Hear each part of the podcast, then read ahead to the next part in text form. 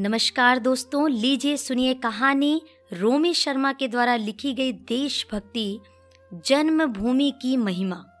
इससे पहले कि हम कहानी सुने, यदि आप इस पॉडकास्ट पर नए हैं और मेरे द्वारा बोली गई कहानी को पहली बार सुन रहे हैं तो इस पॉडकास्ट को आप सब्सक्राइब कर लें, ताकि मेरे द्वारा बोली गई कहानी आप तक सबसे पहले पहुँच सके।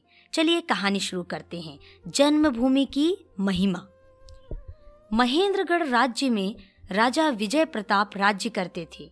जैसा नाम, वैसा काम। वह साहसी, उदार और पराक्रमी थे। आने वाले संकटों का डटकर मुकाबला करते थे। एक बार राजा विजय प्रताप को एक अनोखा पक्षी भेंट में मिला। पक्षी इतना खूबसूरत था कि राजा और सभासद वाह वाह कह उठे। वह पक्षी जब जब गाता तो सब काम भूलकर सब उसके गीत सुनने में लीन हो जाते थे। राजा ने मंत्री को आदेश दिया कि पक्षी के लिए सोने का पिंजड़ा बनाया जाए। उसमें खरगोश की खाल के नरम नरम रोए बिछाए जाए और राजा की रसोई से पक्षी के लिए भोजन की व्यवस्था की जाए। उस सुंदर पक्षी को यहाँ इतना सम्मान और आराम मिले जितना और कहीं भी कभी ना मिला हो। यहाँ रहकर वह अपने मधुर गान से हमें रसपान कराए। राजा विजय प्रताप पक्षी की स्वर लहरी का अमृत पान करते और उसके गुण की प्रशंसा करते नहीं थकते। कहते, इसके गायन के आगे तो तीनों लोग फीके नज़र आते हैं। अचानक एक दिन पक्षी उदास हो गया। उसने गीत गाना बंद कर दिया। यह तो खुली हवा में रहने का आदि है। यहाँ महल में इसे घुटन होती होगी। ऐसा विचार करते हुए राजा ने पिंजड़े को बाग में टांगने का आदेश दिया। राजा का यह बाग संसार में सबसे सुंदर था, परंतु पक्षी यहाँ भी चुप रहा। राजा विजय प्रताप विचार में पड़ गए, अब किस बात की कमी है? उसने महल के विद्वानों को बुलाकर उनकी राय मांगी और सबकी राय सुनकर आदेश दिया कि पिंजड़े को खुले वन में ले जाकर टांग दो। परंतु पक्षी वहाँ भी मौन रहा। मंत्री ने राजा विजय प्रताप को राय दी कि पिंजड़े के पक्षी को देश देशांतर में घुमाइए। शायद कहीं ये पक्षी गाने लगे। तभी राजा देश भ्रमण के लिए निकल पड़ा। पिंजड़े के साथ देश के कोने कोने में गया। आखिर एक रात वे एक पहाड़ी क्षेत्र में रुके।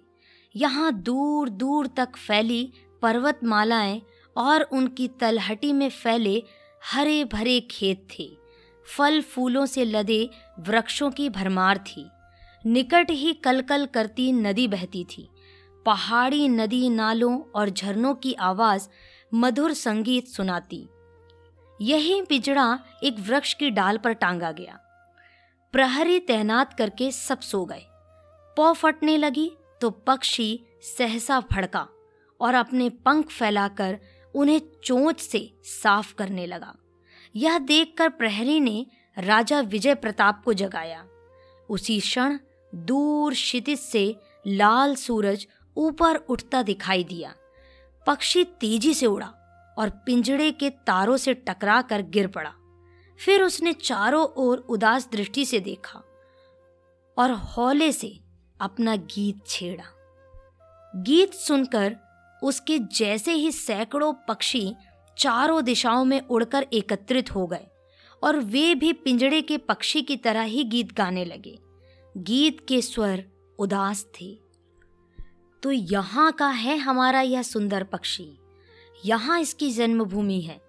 राजा विजय प्रताप विचार मग्न होते हुए ऐसा बोले। उसके चेहरे पर भी उदासी छा गई। उसे भी अपनी राजधानी की याद हो आई। जिसे छोड़े हुए पूरे बारह माह हो गए थे। पिंजड़ा खोल दो और पक्षी को आज़ाद कर दो, राजा ने आदेश दिया। पिंजड़े से आज़ाद होते ही सुंदर पक्षी ने फिर गाना प्रारंभ किया। अन्य सभी पक्षी भी गाने लगे। स्वतंत्रता और जन्मभूमि प्राप्त करने की खुशी में पक्षी मस्ती से गा रहे थे। तब राजा विजय प्रताप के मुँह से अनायास ही निकल पड़ा। यह है जन्मभूमि की महिमा, स्वतंत्रता का आनंद। जहाँ जन्म होता है, बस वहीं प्रसन्नता के गीत गाए जा सकते हैं। दोस्तों, आप सुन रहे थे रोमी शर्मा के द्वारा लिखी गई कहानी, जन्मभूमि की महिमा। सुनते रहें कहानी मोनिका की जुबानी।